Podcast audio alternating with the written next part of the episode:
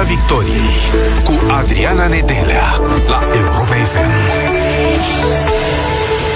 Vă salut, bun găsit tuturor! Suntem în direct și pe pagina de Facebook Europa FM, așadar puteți urmări emisiunea Piața Victoriei în direct din studioul Europa FM. Ne mor în continuare oameni în spitale, din păcate, în ultimele 24 de ore, 2136 cazuri noi de COVID, 1700 pacienți la terapie intensivă, 200 decese. Avem oameni care mor din cauza coronavirus, alții arși, alții din cauza infecțiilor nozocomiale, nu ne vaccinăm în număr suficient de mare pentru a termina odată cu pandemia și nu, nu avem un guvern cu puteri de pline. Însă negociază ai noștri politicieni. E posibil să avem un premier prin rotație. Nu știm sigur. Poate Nicolae Ciucă, poate Marcel Ciolacu, poate din nou Florin Câțu. E blocaj acum în negocierile politice. Nu știu, nu se înțeleg cine, cine să fie premierul României. Și așteptăm medierea președintelui României, Claus Iohannis, o întâlnire la Cotroceni, șeful statului, reprezentanții PNL, PSD, nu știm nici asta asta când se va întâmpla, dar poate săptămâna aceasta ne vom lămuri. Cine va conduce România cum va arăta guvernul nostru cu puteri de pline. Vorbim în această seară despre cum trăim această perioadă de criză politică și sanitară în România, cum trăiesc artiștii noștri, cum s-a schimbat domeniul muzical în pandemie și ce așteptări au ei de la cei care conduc România. Adrian Despot este alături de noi, solistul formației Vița de Vie. Te salut, Adrian, mulțumim tare mult pentru că ești cu noi. Bună seara, mulțumesc de invitație. E o perioadă ciudată, tulbure, nici nu știm cum să o mai numim pentru că nu se mai termină. Pe lângă pandemie a venit și criza asta politică peste noi, negocieri peste negocieri, nu știm cine se mai gândește la noi, la durerile noastre, la spaimele noastre, la oamenii din spitale, la oamenii care nu se vaccinează. Cum trăiești tu, Adrian Despot, și cum trăiește formația ta, trupa ta, această perioadă? Uh, am înțeles. Uh, trebuie să recunosc că uh, intro-ul tău a, a fost destul de uh, puternic. A, a fost uh, bun, puternic, uh, cu uh, conotații pe alocuri dramatice. Situația, într-adevăr, așa este. Uh, există însă uh, un risc în partea cealaltă a microfonului, în partea cealaltă a difuzorului, uh, să vezi doar această parte a lucrurilor. Uh, dacă intrăm în bula asta a problemelor pe care le avem... Uh, ne vor copleși. Ne vor copleși. Și atunci uh, mă gândeam, oare sunt eu cel mai în măsură invitat pe care l-ai putea da. avea la o astfel de emisiune? Și atunci m-am gândit că poate da, uh, pentru că uh, încerc să am o abordare foarte uh, uh, hipioată legată de situația actuală, știi, mai ales de cea politică. Uh, este singura variantă pe care am găsit-o pentru a supraviețui mental. Uh, pentru că altfel aș fi cu nervii la pământ și iar m-ar năpădi toate depresiile și uh, ulcerele și toate prostiile. Și atunci încerc să fac puțină pauză de la, de la tot zgomotul ăsta care se întâmplă în politică și încerc să, să-mi văd de ale mele, de, de familie, de copii, de trupă, așa cum putem. Copiii care sunt ba acasă, ba la școală, dar știi cum e uh, atunci când ești părinte, când sunt acasă, simți că stau pe cap, deși sunt destul de mari, adică 9 și clasa 9 și 11, da. Dar și când sunt la școală, Bă, parcă era mișto când erau și acasă. Știi că e mișto, să, ei, ei sunt destul de mari și imediat vine perioada în care o să plece de acasă, da? La facultate o să plece de acasă și atunci o să ne uităm noi ca doi moși așa unul la altul și... Dar ce cu liniștea asta? Nu pentru că te va ajuta varianta aceea hipiotă de care îmi spuneai. Da, da, da, încercăm. Și atunci... Uh, Na, nu este o perioadă uh, deloc bună, dar pentru a supraviețui, cred că trebuie să vedem în jurul nostru lucrurile care merită apreciate și pentru care merită, merită trăit. Tot ce ai enumerat tu în descriere, alea sunt lucruri pentru care merită murit. Eu încerc să văd în viață lucrurile pentru care merită trăit. Ce te determină să nu te mai gândești cu îngrijorare la ce va urma? Este inutil.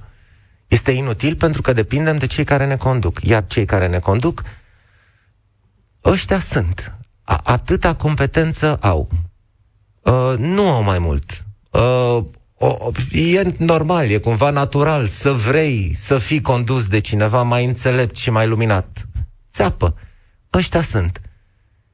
Și atunci, noi suntem, eu, eu fac parte dintr-o industrie care este blocată în momentul de față, a fost blocată, este a treia oară când suntem blocați, uh, fără niciun fel de compensații. Uh, ce înseamnă compensații? Dreptul la muncă este garantat constituțional. În momentul în care dreptul la muncă îți este blocat sau refuzat, statul trebuie să vină cu niște compensații către tine. În cazul nostru nu s-a întâmplat. Uh, Horeca a beneficiat de tot felul de uh, piloane, uh, organizatorii de evenimente au uh, reușit să obțină din partea guvernului diverse facilități de uh, bilete pe care nu erau obligați să le uh, uh, ramburseze uh, celor care le plătiseră și, uh, și așa mai departe. Noi, artiștii, nu am primit niciun fel de, de uh, compensare din partea statului. Ok, e trist că s-a întâmplat așa. Dar pe de altă parte, N-am cum să mă supăr pe stat, pentru că în România nu există un statut al artistului. Noi nu existăm. Adică noi funcționăm, fiecare din noi funcționează ca o entitate. Majoritatea suntem entități comerciale, suntem SRL-uri sau persoane fizice autorizate. Dar sunt și mulți dintre noi care sunt uh, mai artiști, să zic așa, și ei nu prea știu nici cu contabilitatea, nici cu TVA-ul, nici cu nimic, că ei sunt cu capul în nori și care funcționează pe drepturi de autor. Uh, dacă statul s-ar fi hotărât să compenseze artiștii pentru perioada asta în care ei nu au voie să muncească, cum ar fi identificat artiștii? Cine, cine e artist? Și eu am să mă refer la muzicieni. Știi că brusc s-ar fi umplut la ANAF sau unde, la guvern, cu cu ce? Că nu există uh, legitimație de artist, nu există nimic din toate chestiile astea. Noi, nici măcar pe vremuri, pe vremuri Ceaușescu, erau atestatele alea, știi? Erau 1, 2, 3, în funcție de cât erai de... Uh, uh, și în funcție de ce făceai peste an, cum îți updatai uh, skillurile și așa mai departe. Ei, nu există chestia asta. Și cred că este vina noastră a artiștilor, pentru că tot timpul am fost ocupați, acum vorbesc la, la modul general, cred că am fost mai ocupați de partea mercantilă a lucrurilor decât de partea, uh, nu știu, practică. Și tot timpul noi, artiștii, uh, am, am, am, uh, am mers așa la bara din față. Dacă peste două săptămâni erau cinci concerte, era ok. Chiar dacă peste o lună calendarul era gol, Lasă, tati. A, sunt acum trei concerte, vedem după aia ce se întâmplă. Știi, condusul ăla la bara din față. E, na. e condusul ăsta la bara din față, care ține de 30 de ani, sau de când, acum lucrează împotriva noastră, pentru că noi nu avem un statut în baza căruia să cerem guvernului compensații. Sau dacă ar exista chestia asta, iar ar ieși cu scandal. Pentru că cine poate să dovedească că e artist? Cel care a avut în anii precedenți activitate pe o societate comercială și probabil că în baza profitului acelei societăți comerciale, statul ar putea să ofere compensație. Guess what? Cine s-ar bucura de acele compensații? Smiley, Delia și așa mai departe. Cei mai, uh, cum să zic, printre cei mai norocoși din punct de vedere financiar artiști. Și lucrurile astea s-ar întoarce împotriva lor, deși n-ar trebui să se întoarcă împotriva lor, că într-adevăr sunt unii dintre cei mai muncitori. Și atunci suntem în aer, noi artiștii. Ne-am mâncat în fund să ne facem artiști, acum trebuie să stăm și să suportăm. Poate că se va schimba ceva acum că ați, v-ați ciognit de pandemie și nu. ați văzut, nu? Nu o să se schimbe niciodată nimic. Uai, de, de ce? De ce ți imaginezi că o să se schimbe? Nu știu, mă întreb. Nu, nu, nu o să se schimbe nimic. O, toată lumea așteaptă. Uh, chiar și râdam azi dimineață, am, uh, am primit o vizită la studio, un sunetist și, și un tehnician.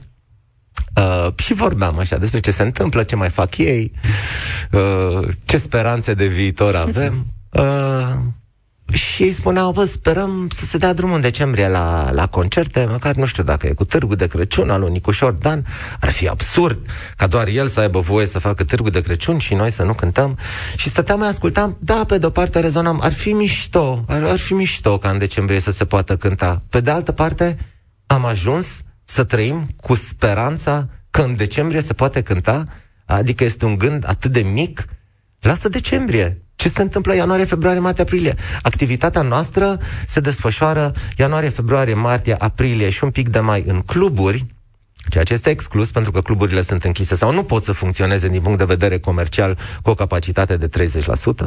După care iunie, iulie, august și septembrie, 4 luni, 3 luni jumate, 4 luni, cântăm în aer liber, Ok, vara sperăm că o să se poată cânta. Vara asta s-a putut cânta în anumite condiții, dar s-a putut. După care din nou vin octombrie, noiembrie, decembrie, trei luni, din nou cluburi. Probabil că nu o să se poată, că apare o altă variantă de, de coronavirus. Adică așa, proiecția viitorului este sumbră. Ce fac?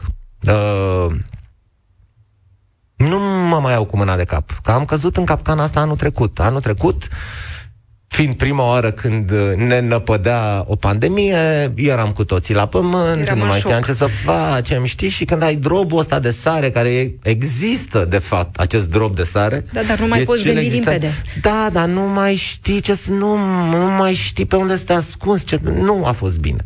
Nu a fost bine că am stat anul trecut atât de mult pe internet, pentru că inclusiv în lockdown și nu știam ce se întâmplă, aveam nevoie de comunicare, mă uitam în jur ce se întâmplă pe internet. Mi-a făcut rău internetul ăla.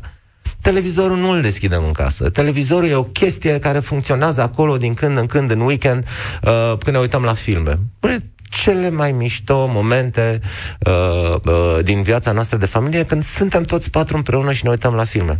Uh, trebuie să prețuiești lucrurile astea mici și uh, extrem de valoroase pentru tine.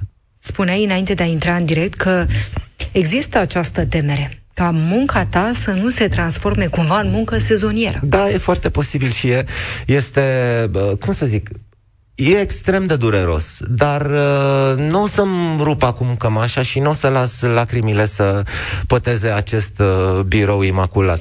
Uh, eu cânt cu Vița de Vie de 25 de ani. Înainte de Vița de Vie Mulți am înainte. făcut parte trei ani de zile din școala vedetoare. Adică sunt în, în, în, în showbiz. Sunt în showbiz de 28 de ani. Uh, fantoma ca munca. Și cum să zic, ăștia 28 de ani pentru mine uh, nu au fost niște ani de relaxare, sunt, au, au fost niște ani de pregătire. Eu tot timpul, de acum 28 de ani, m-am pregătit de la an la an să fiu din ce în ce mai bun, să cânt din ce în ce mai bine, să știu din ce în ce mai multe lucruri despre meseria mea, despre skillurile de chitarist, despre modul de a cânta, despre studio, despre microfoane, preamplificatoare, înregistrări, producție, compoziție, uh, organizare de evenimente, uh, tot, tot. Și ce mă frustrează cel mai tare este că simt cumva al naibii exact cam acum, după vreo 28 de ani, mă simt într-o formă extraordinară.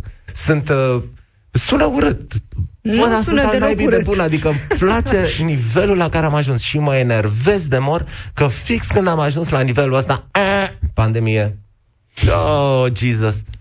Și pentru că noi am fost tot timpul o formație atipică. Noi tot timpul am căutat alte lucruri în muzică, am căutat experimente, am cântat cu filarmonici, am, am, am făcut toate nebunile din lume. Și suntem mega pasionați de ce facem. La noi, uh, scopul ăsta... Uh, mercantilitatea de care îi acuz eu pe mulți dintre colegii mei de braslă, nouă ne-a lipsit cu desăvârșirea. La noi a fost cumva pasiunea asta nebună de muzică și dorința de a fi cât de bun se poate.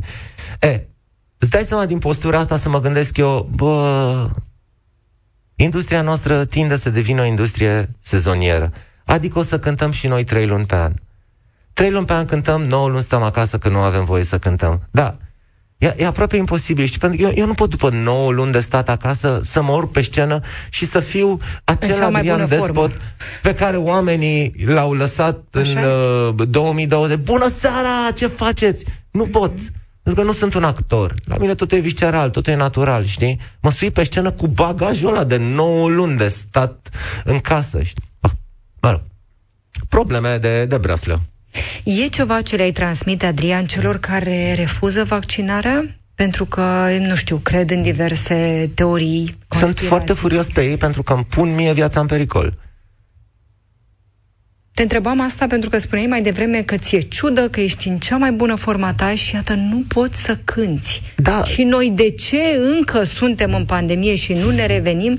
Răfuiala mea nu se duce neapărat cu cei care sunt nevaccinați. Răfuiala mea se duce cu legislatorii, uh, și cu comunicatorii guvernului, care parcă lipsesc cu desăvârșire.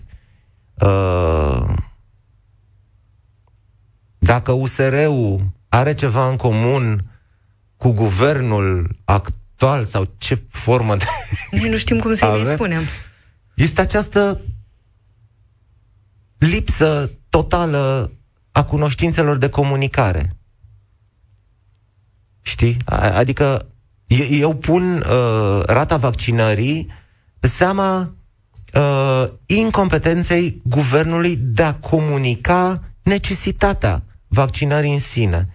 Ei nu au reușit să convingă poporul român să se vaccineze. Este, este uh, failul lor, al celor care ne conduc. Au încercat în diverse forme, cu diverse campanii, total nestrălucite, dar nu au reușit. Vina este a lor. Toate bâlbele, știi, toată... Uh, avem nevoie de cineva foarte ferm și, din păcate, îl avem, dar nu este ferm deloc. Nu știu ce face. Uh, Te referi la președinte. Da. Vezi, eu uh, ce apreciez la generația tânără, apreciez uh, cumva tupeul și asumarea propriei identități. De fiecare dată când uh, se rostește cuvântul președinte, pentru că sunt un copil al anilor 90 crescut uh, în perioada Ceaușescu, bă, îmi vine să-mi las puțin ochii în pământ, așa, știi? Adică, președinte, opa, stai că... Să stau mai liniștit. Da, nu, adică e opa. cumva așa, e, e, e gen regele Teamă de autoritate sau rușine? Da, nu știu, că vorbeam azi la studio. Da, ne-am născut cu teamă de autoritate. Mm. Noi ne-am născut cu teamă de autoritate și cred că a, a, asta este noi ăștia născuți în perioada aia. Eu sunt născut în 76, știi? Uh, teama asta de autoritate este foarte posibil să fie uh, să fie folosită, știi, de, de guvernanți în, în favoarea lor. Pentru că este suficient să apară în impozanța lor și în costumele lor uh, prea strâmte de fiecare dată uh, ca să intimideze poporul. Și nu reușesc, cel puțin în cazul ăsta al vaccinării, nu reușesc niciodată să transmită mesajul uh, util. Corect. Da. Ce crezi că ar putea face președintele să facă și nu o face? Nu știu. Să comunice mai bine, să medieze mai bine, să ne ajute mai bine să trecem peste perioada asta. Am aflat uh, cu întristare că următoarele alegeri pentru președinte sunt în cât? 2024, ceva de genul ăsta. Asta e. Ce putem noi să facem? De aici, din pipera, din spatele acestor microfoane. Nu avem ce să facem. Se vorbește foarte mult în ultima perioadă despre plecarea din țară. Sunt specialiști care spun, domnule, o să plece românii pe capete la anul, dacă nu se schimbă ceva. Pentru că sunt țări care vor trece de pandemie, se vor reorganiza, vor reveni la viața pe care o aveau cât de da. cât înainte de pandemie. Te-ai gândit vreodată să pleci? O, de foarte multe ori. Dar nu am... Uh, nu am avut uh, acea extra doză de, de curaj uh, ca să fac pasul ăsta și uh, uh,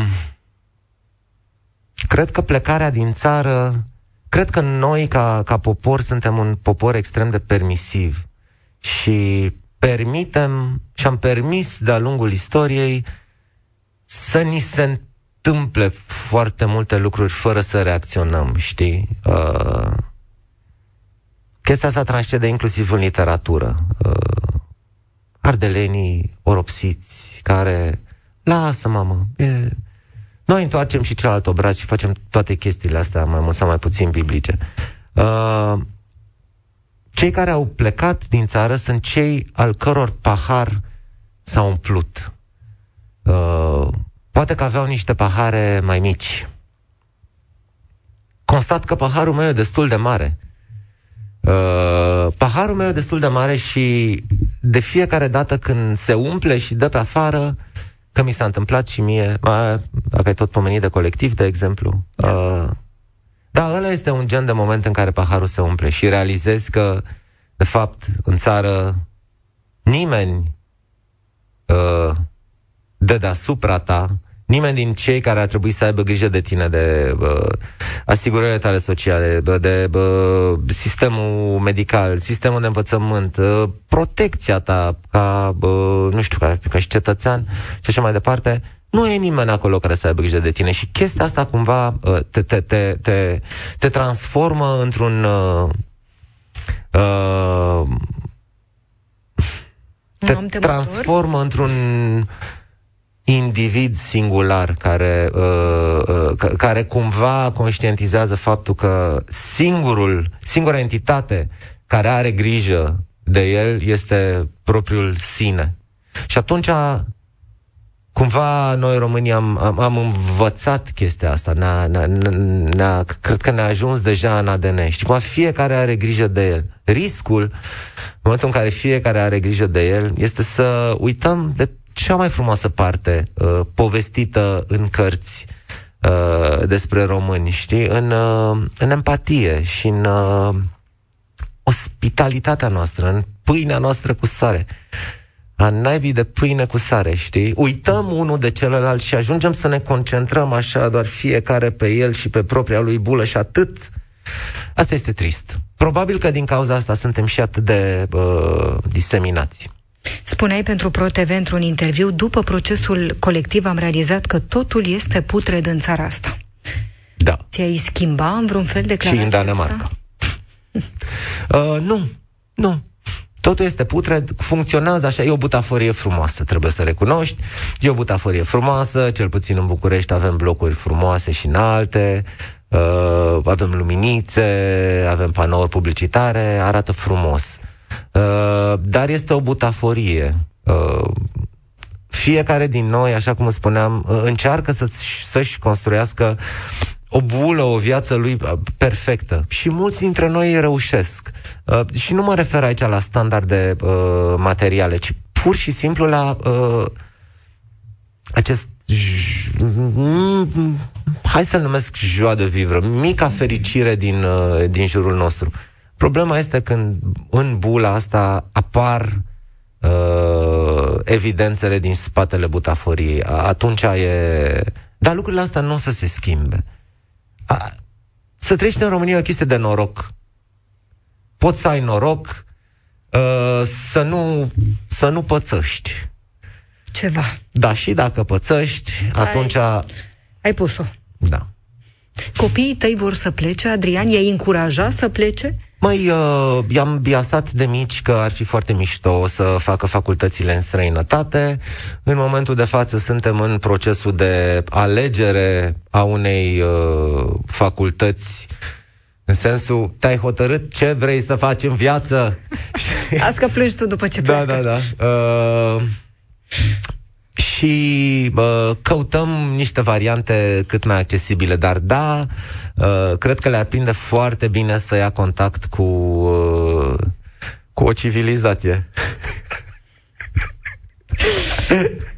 Continuăm discuția noastră, Adrian, și vreau să-i luăm alături de noi și pe ascultătorii Europa FM. 0372069599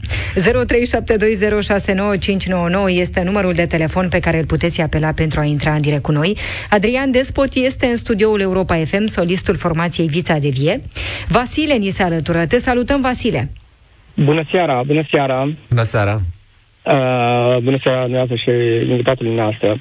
Mă bucur tare mult că am reușit să intru cu dumneavoastră. Uh, aș avea uh, uh, pentru început o întrebare și aș aștepta un răspuns, nu știu, poate ați putea să mă, ați putea să mă ajutați, ați am sunat și la DSP Timiș și la uh, Ministerul Sănătății, mi-a răspuns cineva de acolo, cu privire, de exemplu, dacă ai ieșit din bo- uh, ai trecut prin boală, da, și ți-au trecut acele șase, șase luni de certificat verde. Uh, te duci la medicul de familie, domnule, vreau să fac, uh, înainte să fac vaccinul, îmi fac anticorpi și încă am 3000 și ceva de anticorpi. Îmi spune în felul următor, nu ai voie să faci vaccin sau nu e recomandat. Cine v-a spus? Care... Medicul de familie? Uh, sigur că da. Uh-huh. i-am mai întrebat un canal medic și zice, domne, dacă ai anticorpi, nu e recomandat să faci vaccinul. Așteaptă o perioadă, eu știu, încă o lună, încă două, să scadă numărul de anticorpi. Uh-huh. Acum, uh, în situația în care uh, serviciul de care, na, pe care uh, mi-l uh, practic, uh, mă lovesc de magazinele mari, de construcții și așa mai departe. E, eu nu pot să intru în magazinul respectiv dacă n-au un certificatul verde. Da. Doamna de la Ministerul Sănătății eu zis simplu, domnule, nu există lege cu privire la lucrul acesta. De-aia am zis, doamnă dragă, eu am trei cunoștințe personale, am trei cunoștințe care aceeași o, o tre- le-au expirat certificatul și încă nu pot, care au trecut prin boală. La nivel național sunt foarte multe. Medicul de familie zis, domnule, am o grămadă de pacienți care aceeași problemă se, se lovește. Întrebarea mea este, pentru oamenii ăștia, ce se poate face? Știi ce facem, Vasile, și îți propun următorul lucru pentru că voi lua legătura cu colegii mei de la știri? Rămâi cu noi. Îți mulțumim pentru aceste informații, le dau mai departe și cu siguranță vom primi și răspunsurile. Mulțumim foarte mult, Vasile. Ni se alătură Cătălin acum. Te salutăm, Cătălin. Bună seara! Bună seara! Foarte interesant subiectul dumneavoastră din această seară. L-am auzit pe domnul Adrian Despot spunând că uh, are o problemă cu cei care nu se vaccinează, că îi pun viața în pericol. Am mai auzit mai multe persoane care susțin acest lucru și aș vrea dacă poate domnul Adrian să argumenteze cu ce îi se pune viața în pericol de către persoanele nevaccinate. Ok, uite, o să-ți răspund uh, foarte scurt, încerc. Uh, știu personal un caz, uh, om 35 de ani, uh, nu-l cunosc, dar știu povestea, uh, nevaccinat, însă cu certificat de uh, vaccinare uh, fals. Vaccinat la chiuvetă sau vaccinat la canal, cum, uh, cum se spune. Se pare foarte interesant că suntem în 2021 și sunt oameni care dau și șpagă medicilor pentru a fi fals vaccinați atât timp cât vaccinul este gratuit. Da, mă rog, asta e o altă poveste. Ei, îi se face rău, ia COVID, stă acasă, îi se face atât de rău încât sună la salvare, sună la salvare, îl ia salvarea, îl internează la, uh, la spital, îl întreabă la intrare, ești vaccinat? Da, sunt vaccinat, ăsta e certificatul meu. Ok. Trei zile este ținut pe tratament pentru vaccinați. Am înțeles că se dă un tratament pentru cei vaccinați, alt tratament cu alte medicamente pentru cei nevaccinați. Uh, după trei zile îi se face mult mai rău, este intubat, înainte să fie intubat, el recunoaște. Îmi cer scuze, trebuie să recunosc, eu nu sunt vaccinat, certificatul ăla este fals, nu știu ce. Ok. Medicii îl iau, îl țin șapte zile la terapie intensivă, intubat. Anyway, reușește să scape, uh, se face bine și, și pleacă din spital. După două zile, în schimb, îi bate poliția la ușă. Și foarte bine face. Și încep să intre pe, pe, pe filiera asta. De ce viața mea este pusă în pericol? Pentru că eu, dacă Doamne ferește, așa cum sunt vaccinat, trebuie să ajung la terapie intensivă. Eu nu am locuri la terapie intensivă din cauza că un nevaccinat minte că este vaccinat. Statul plătește bani pe acele tratamente. Ok, tu nu dai bani pe ele, dar ele costă. Noi toți plătim acele tratamente cu care sunt tratați acești oameni fals vaccinați. Din cauza asta spun că viața mea este pusă în pericol. Mulțumim tare mult, Cătălin, pentru întrebarea ta. Ni se alătură și Alexandru. Te salutăm, Alexandru. Uh, bună seara. Am și eu o, o mică idee de transmis. În primul rând, îmbrățișez întru totul ce a spus el până acum și uh, vreau să spun că impresia mea e clară că această pandemie un lucru, în schimb, a făcut, uh, ne-a luat voalul ăla de peste ochi și a scos la lumină prostia umană uriașă de lângă noi. Culmea de la semeni apropiați de la care nu ne-am fi așteptat că pot fi atât de tembeli, hai să nu zic proști, și să nege multe evidențe și uh, eu mă mir deseori, chiar printre cunoștințele mele, cât pot fi de îngrămădiți mulți. Um, credeam, uh, știți, noi aveam uh, deseori uh, așa discuții politice în care mai puteai să remarci asta, dar cum prea puțină lume face politică, se pasionată de politică, nu aveam ocazia să, să observ. Dar acum cu acest uh, COVID și pandemie îmi dau seama cât sunt de îngrămădiți mulți care refuză să se vaccineze. În continuare susțin oameni tineri, nu mă refer la oameni vârstnici, nu mai vorbesc că când vezi multe vedete care nu se vaccinează uh, și se încăpățânează și își pun viața în pericol.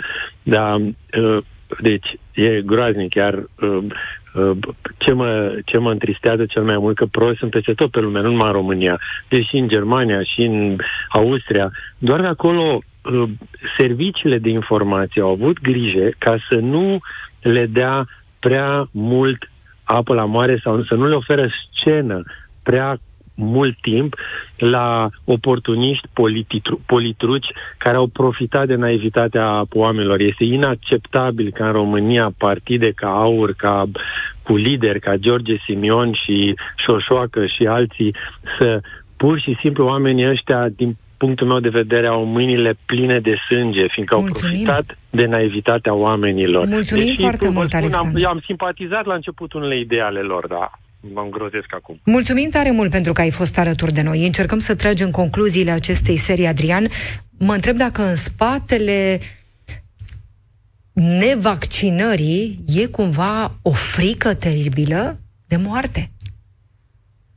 Da, nu văd cum nu? Mai degrabă în spatele vaccinării ar trebui să fie. Asta spune, văd, ne uh, vaccinează, ne bagă cipuri, ne nebunim, nu mai facem copii sau o să murim peste câțiva ani, o să vedeți voi. Este, cred că este, cred că sunt, uh, chestia asta vine cu teritoriu, știi? Ne-am dorit atât de mult democrație, am uh, reușit să o câștigăm sau să o primim într-o formă sau alta. Uh, poate că Poate că nu era, adică cu siguranță nu eram pregătiți pentru democrație. Și nu suntem pregătiți pentru democrație cu tot ce înseamnă ea. Uh, cred că democrația este în continuare unul dintre cele mai bune sisteme, uh, dar ea funcționează atunci când este aplicată pe un popor educat. Iar, din păcate, noi suntem uh, suntem uh, în offside la capitolul educație. Vrem să știm la ce mai lucrați. Cum vă mai putem vedea? Ce planuri aveți? Am făcut... Uh... Gata, acum vorbim de lucruri frumoase. Uh, e, să știi că uh, cumva îl urăsc așa puțin pe La Fontaine, care a scris fabula aia cu grele și furnica, pentru că involuntar uh, atunci când te gândești uh, la un artist uh, din uh, poziția de persoană fizică, de civil, artistul e greierele, nu e la care stă tot timpul cântă, nu face nimic și așa. Și bineînțeles că eu sunt furnica, omul care se trezește de dimineață și muncește. La ce face? Nu face nimic. Uh, dar nu... Chiar dacă ar fi așa, și furnica aia ar fi foarte nefericită, fără greierele ăla, știi? Și... Uh, avem cu toții nevoie de artă. Avem nevoie de orice fel de formă de artă, pentru că ea reușește la finalul zilei sau în timpul zilei să aline puțin din uh, toată această grozăvie care se întâmplă în jurul nostru. Uh, ca să mă întorc la vița de vie, suntem în studio, am făcut un proiect foarte frumos împreună cu Filarmonica din Brașov, care sper să apară în câteva zile, nu știu, 10, poate două săptămâni. Este ceva absolut superb.